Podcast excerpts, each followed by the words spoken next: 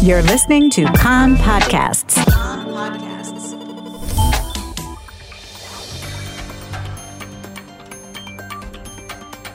You are listening to the English language news of Kan, the Israeli Public Broadcasting Corporation.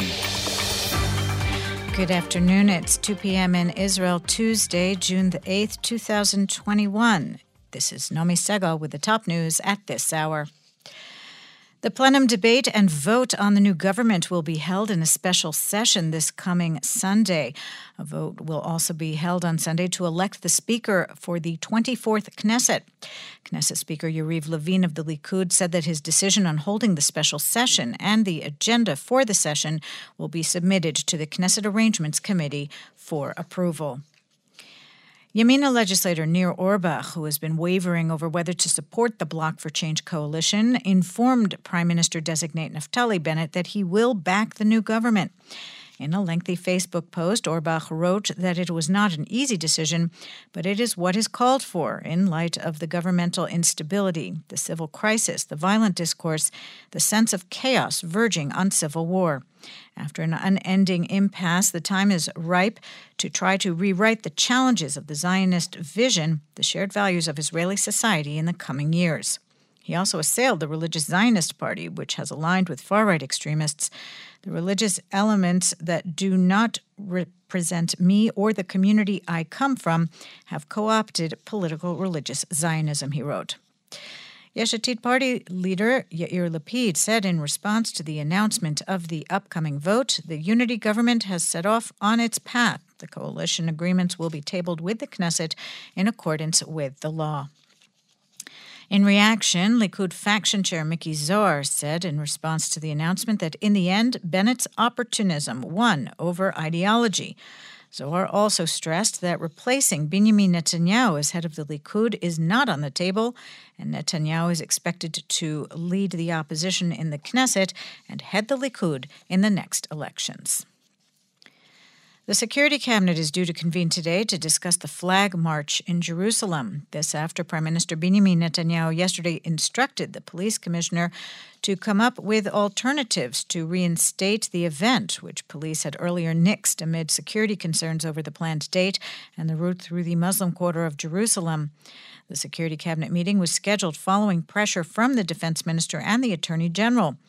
A Kan reporter says the Attorney General stressed to the Prime Minister and Public Security Minister Amir Ohana that any change to the professional assessment of the police regarding the march would be political.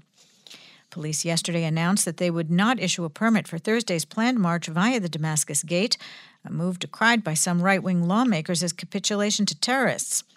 Last month's flag parade, held on Jerusalem Day when Israel marks the reunification of the city during the Six Day War, was dispersed by police midway due to a Hamas rocket attack toward the capital, which capped rising tensions over Temple Mount clashes and Sheikh Jarrah protests, and which set off the 11 day Israel Hamas hostilities.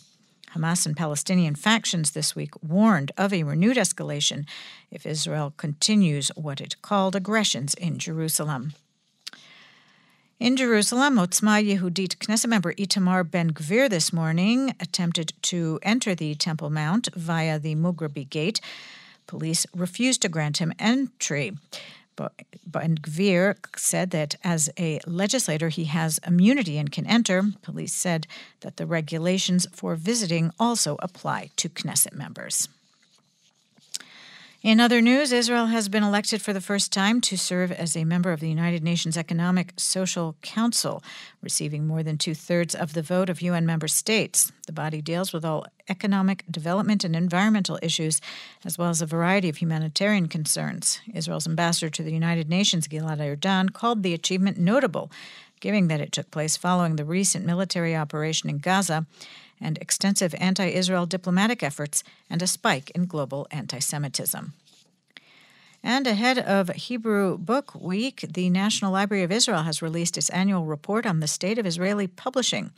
In what was attributed to the impact of the coronavirus pandemic, there was a dramatic decrease in the number of books that came out in 2020, fewer than 6,500 new books compared to more than 8,200 in the preceding year. At the same time, there was a more than 70% increase in digital format books.